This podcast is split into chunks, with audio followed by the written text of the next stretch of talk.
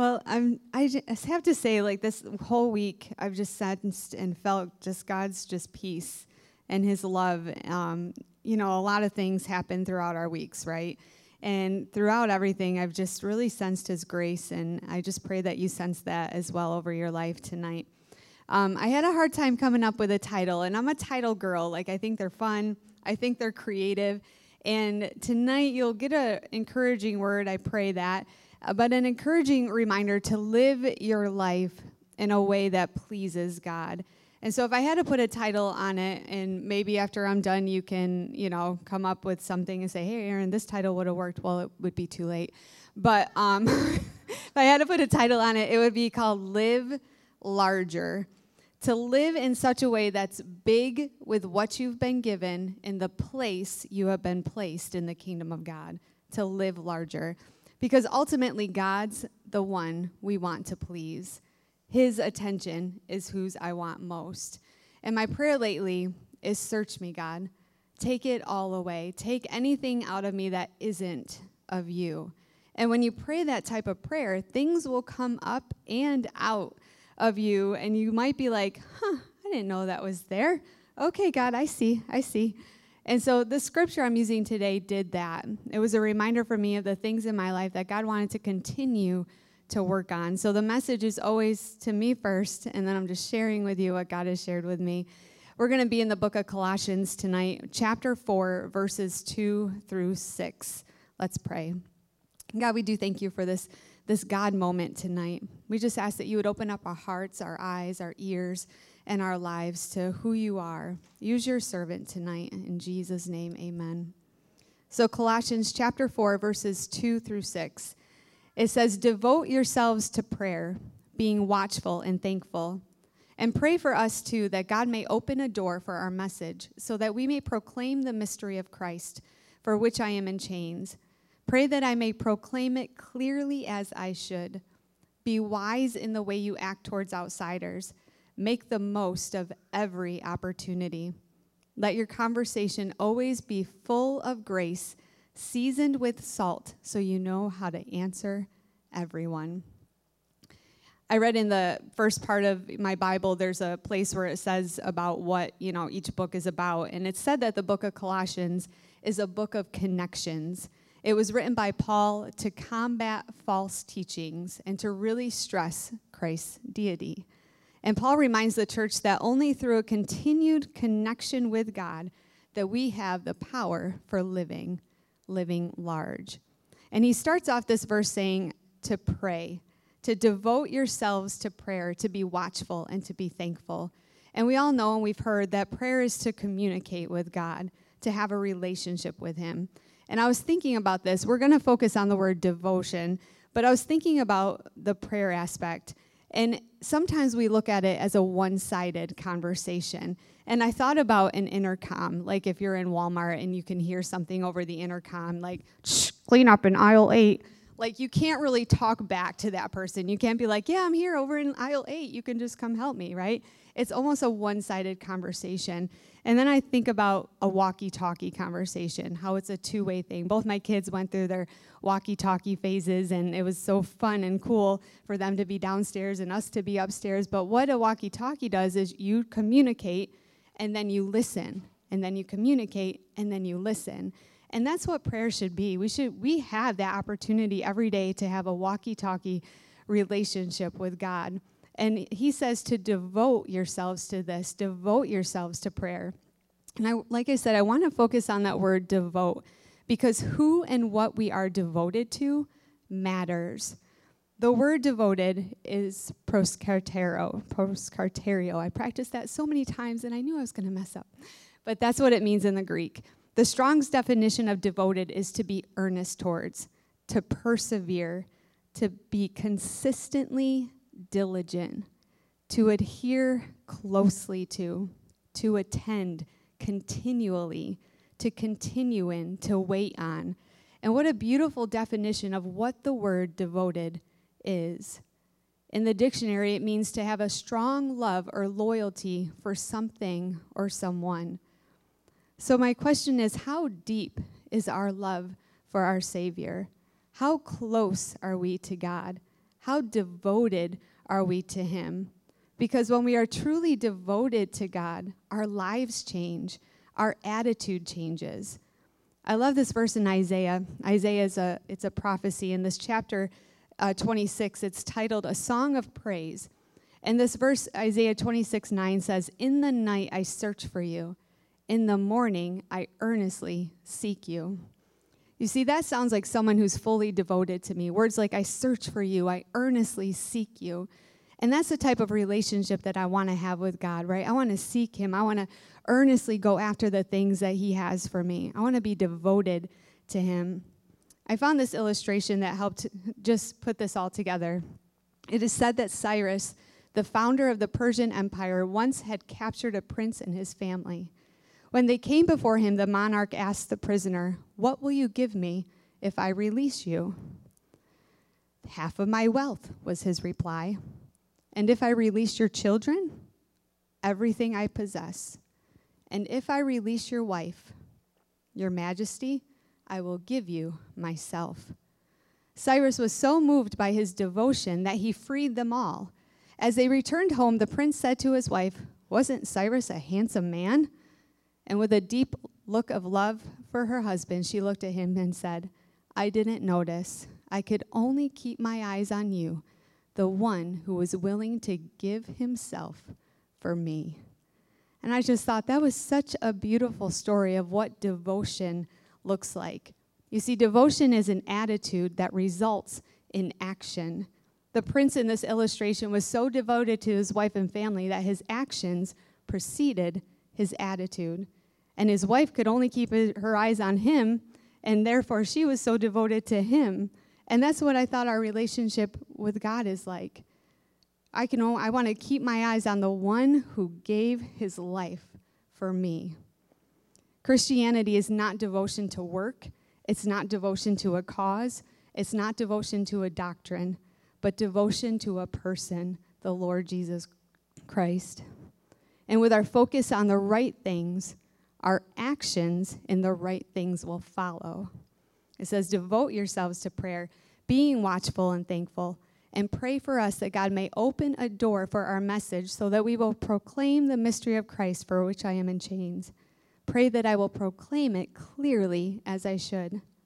When we are devoted in prayer, God opens doors that only He can open, and our actions then result in proclaiming the good news of Christ what we are devoted to, who we are devoted to, makes a difference. Where does your devo- devotion lie tonight? Verse 5, it says, Be wise in the way you act towards outsiders. My second point tonight, I don't know if it'll ruffle any feathers, but it said, I, I just thought, be wise, not weird. First, when it comes to wisdom, we have to understand that true wisdom comes from God, not the world. In 1 Corinthians 3:19 it says for the wisdom of this world is foolishness in God's sight. As it is written, he catches the wise in their craftiness. I love this verse because think of like the smartest person alive today, their wisdom is foolishness in God's eyes. Therefore he knows everything. He's the wisest person that we could ever know, right? So wisdom comes from God. And second, if we need wisdom, the Bible says to ask for it, right? James 1 5, if any of you lacks wisdom, ask God, who gives it generously to all without finding fault. So if we think about it, God is the wisest. If we need wisdom, we ask Him. What is the biggest area that we need wisdom in usually? Decision making, right? Future decisions. Where am I going to go? What doctor should I go to? How am I going to plan my life? What am I going to do? What am I going to do with the rest of my life? You know, decisions, deci- decisions is what we usually ask wisdom for. And yes, please keep asking and talking to God about those decisions. But we also need wisdom in how we act towards outsiders. Who's considered an outsider? It's anyone who isn't a believer. And let's face it, we're all around people who do not know Jesus as their Lord and Savior every day. And we need to be wise in our actions, not weird. I wrote seriously, don't be a weird Christian. What do you mean by that, Erin? I'll tell you. Let's say you're at work and someone at work knows you go to church, knows you're a Christian, and they ask you to pray. There's an open door.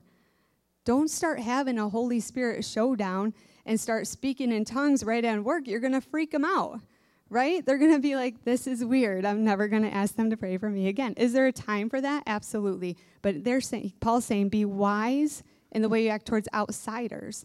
All of that doesn't make sense to an unbeliever. We have to use wisdom when we're in those situations. We push too many people away with our Christianese and holy hops that it doesn't do any good. We're to be real. We're to be honest. We're to have character. We're to love. I heard once I heard someone once say this. The Holy Spirit isn't weird. People are. and it's so true. The Holy Spirit isn't weird. People are. I've been in the room where the Holy Spirit fell. I never felt weird about it. I've been in a room where the Holy Spirit fell and people were acting weird. And I was like, what? Is this the same spirit that I'm like, I don't get it? Because he's not weird. Don't make, don't make unbelievers think it's weird. What we do and what we say must be consistent and over time and with each other in order to clearly present the message of Jesus. F. F. Bruce puts it in his commentary. He says, The reputation of the gospel is bound up with the behavior of those who claim to have experienced its saving power. See, God looks at our heart, yes, but man looks at the outside. Man looks at what we're doing, what we're saying, and how we're saying it.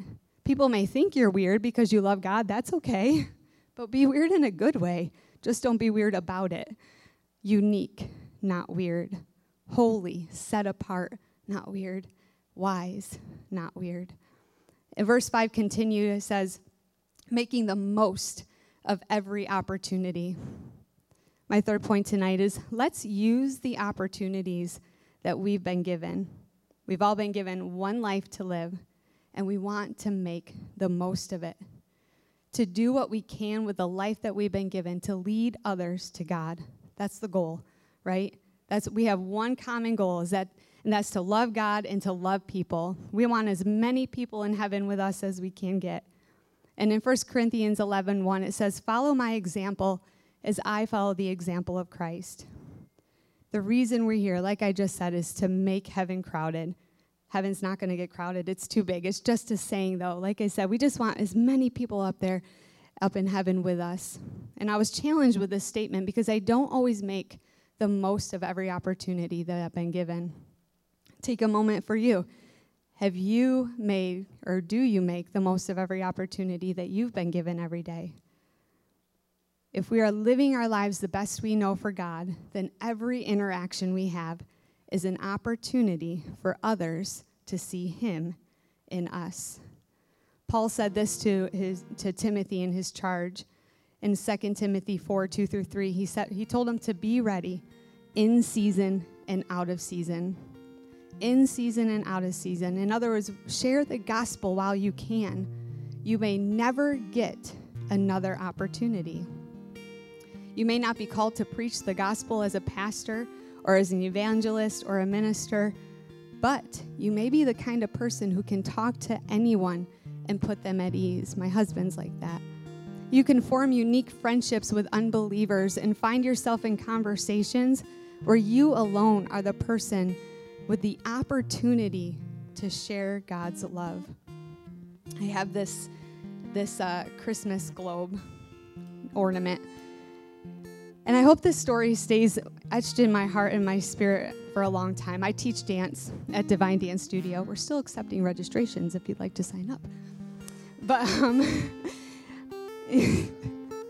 so every year, the parents are so just gracious because the kids get so excited they want to give you a gift. And I know it's on the parents, um, but this one little girl came in with this box last year and she was so excited. She's like, Miss Erin, open mine first, open mine first. I'm like, okay, okay. And I opened the box, and on the uh, top of it, there was this little card, and it said, A Bible that's falling apart usually belongs to someone who isn't, Charles Spurgeon. And I'm looking at the card. I'm like, oh, I'm going to put this on my bathroom wall, which it is. I'm like, I love this quote. This is so great. And she's like, yeah, yeah, yeah, Miss Erin, we just opened the box. I'm like, oh, sorry. So I open the box. She's seven, you know, and I pull it out, and she goes, "Do you know what that is?" And I go, "It's a Christmas globe." Like I didn't know, you know. She's like, "Miss Erin, it's an ornament." I'm like, "Oh yeah, okay." Do you know what's inside? I'm like, a book? And she goes, It's the Bible. There's Bible scriptures in there. You can turn it, you can look at it, you can do all those things. I was like, Oh, that's really cool. I love that. Thank you so much. She goes, Do you know why we got it for you? I go, No, I don't, but I really, really like it. And she goes, Well, you know, Miss Erin, a lot of people love God, but you, you really love God. and she said it just like that. And, you know, I keep thinking about that moment she knew I loved God without me ever telling her that I did. She knew I didn't have to tell this seven year old girl, listen, I gave my life to Jesus and he's number one in my life and I love God so much. I never had to tell her that. She knew it by my actions, she knew it by my words, she knew it by the songs that I chose to play in class and the prayers that I prayed at the end. You see, we don't need a stage to have an opportunity to show God's love. Every encounter we have, every encounter we have is an opportunity to show who God is in our life. Every opportunity. Some of us will reach people that we will never know because we were looking at it as an opportunity. Mother Teresa says, What? Preach always, use words when necessary. Do I get it right all the time? Absolutely not. I'm working on it though because I, like you, have been given the divine opportunity to be the light in a dark world. And I want to choose to follow him no matter what. No matter what. Which leads me to my last point. Verse 6 says, Let your conversation always be full of grace, seasoned with salt, so you know, may know how to answer everyone. I'm aging myself with this point. I get it. There's an old sitcom, Diff'rent Strokes, and the little boy would look at his brother and be like, What you talking about, Willis? And that's all I could think of when I think about conversation. Like, what are we talking about? What are we ta- What are the words that are coming out of our mouth? This is a great reminder that we should be aware of the kind of conversations that we're having. The Bible says to season our conversations with salt. In Paul's time, salt served primarily as a preservative, keeping meat from spoiling. It was valuable enough to be used as a form of currency. And of course, it changes the flavor of whatever it's added to. And our words are to preserve the message of Christ, helping it reach as many people as possible. What we say ought to add value to those around us, to the conversation. Our words should be uplifting and helpful. And the truth of our Christian lives should be so clear in the different flavor of how we speak and act. I never used to use salt and pepper when I started for first started cooking. I thought, well, I don't like things salty, so I'm not using salt, and I don't like how pepper smells, so I'm not using pepper. I failed to realize that salt, remember the salt guy? When used right, brings out the flavor the best taste of something. So we want to make sure that our conversations bring out the very best in who we are talking to and about. In Matthew 5:13 it says, "You are the salt of the earth. But if the salt loses its saltiness, how can it be made salty again? It is no longer good for anything except to be thrown out and trampled underfoot." We are the salt of the earth. If unbelievers are going to be offended, let them be offended by the gospel, not our manner with them. We should know the gospel well enough, yes, to explain it and always be ready to give an answer, the Bible says. But we also have to be gracious and loving and an example for those hearing of this grace that they are being offered through Christ. What are we talking about? What is our conversation like? Are we adding value to those around us? in conclusion, what's the takeaway? That's always my thing at the end of a message. Okay, how do I apply this? What, what am I walking away with? Devotion, wisdom, opportunities, healthy conversation. I said, How? That's my thing. How? And God brought me to the, the verse in John 3:30. He must be greater and greater, and I must become less and less. You see, the more of Jesus that is in us, the more we will be able to live larger for Him. The more of Jesus that is in us will recognize those opportunities that we have. The more of Jesus that is in us will find wisdom that we need to speak to outsiders that don't know Him yet. The more of Jesus that's in us will be able to have those conversations in a positive, correct way. And the more devoted we are to Him, the bigger our lives will become. Let our prayer be take whatever it is, God, take whatever it is away that is not of you so that I'm able to live my life big in this world. Would you all stand tonight? I asked Malachi just to sing this song. And as we sing it, the words are very simple. It just says, Take it all away, take it all away, take it all away till all that's left is you.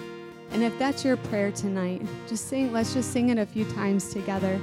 If something struck you tonight, or even before, if God's working on you in an area, just ask Him. Say, God, I need you. I want you to become greater and greater because I want to live large for you.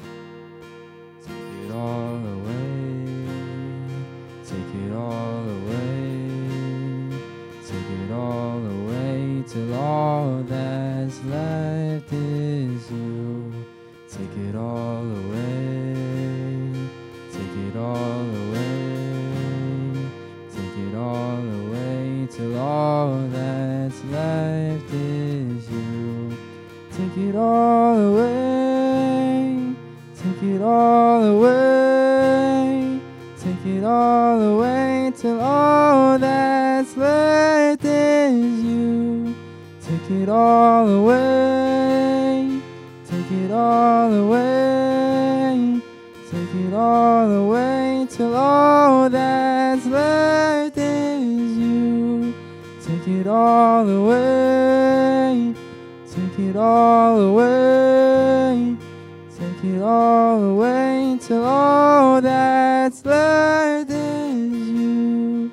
Take it all away. Take it all away.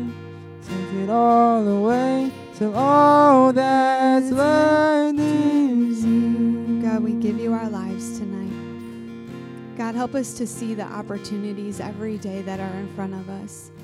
Help us to live our lives large for you. Help us to be an example, to be the light, to be the salt of the earth that you've called us to be. And help us to walk in that divine power, knowing that you've given us that to be called for the purposes of you. We thank you for every person here, God, that we're going to step out into who you've created us to be. That we're going to know that just by being who we are, by loving you, that people are going to see you in us and know that we really love you. In Jesus' name, amen. Come on, give her a hand tonight.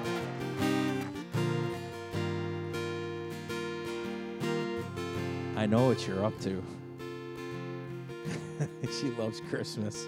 Praise the Lord. It's too soon for that for me. You know, the other night I heard this statement and I loved it. There was a preacher going to pre- preach, Pastor Chris, and he forgot his Bible. And he walked into the church and he told somebody, I oh, I forgot my Bible back home. And the person said, uh, Would you like me to go get it? He goes, No, that's okay. He said, I used to carry my Bible, but now my Bible carries me. And when you get the word in you like that, it'll carry you. And let me just say this tonight Erin and I were little kids together, and we fought like cats and dogs. Amen. We have.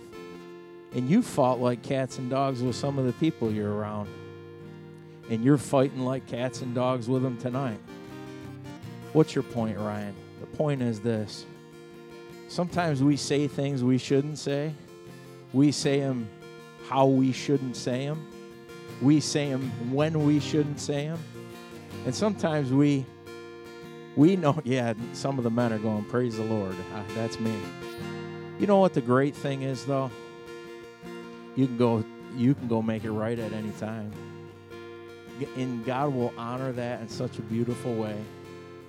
You'll be so surprised. I told somebody this week they went and they got in a big blowout. Their kids were fighting and and they got in a big blowout and the guy said, "You know what? I just told him I was sorry and please forgive me." And I called him up. I said, "You know how pleased the Lord was with that?" And the same is with you. If you got if when you were my parents are up here laughing, they must be fighting tonight. Amen. And if you can go make it right with somebody, go do it. Don't leave friction there. Go fix it. Amen. Hey, this Sunday, switching gears, this Sunday, it's Pastor's Appreciation Sunday for my mom and dad. Give them a hand tonight.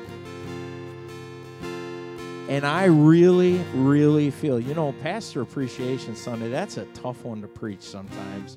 But I really feel like the Lord gave me a word for this Sunday. I want you to come. I want you to remind everybody that comes to church. Some people, they're one Sunday a month uh, people. Amen. Tell them that this Sunday they need to be here for pastor appreciation as we honor our pastors. And I'm so glad you've come tonight. Those of you that are at home, thank you so much for joining us. We'd like if you were here in person so we could hug on you and love on you. But we're glad that you've joined us tonight. God bless you. I love you all. Have a great night.